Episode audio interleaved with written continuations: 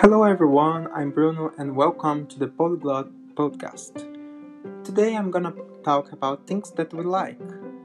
My favorite topic ever was about learning new language skills.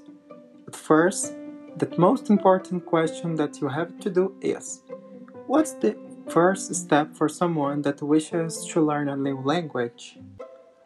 Mm, according to the polyglot people, the first step is you have to enjoy it. When you enjoy the learning process, you can find a connection and the purpose for your efforts. The second tip is you need to create a method. It will help you to learn faster and keep in touch with. And the last one, you must be patient because being fluent takes some time to happen. Keep calm. That's all for today, and I hope to see you next time. Bye.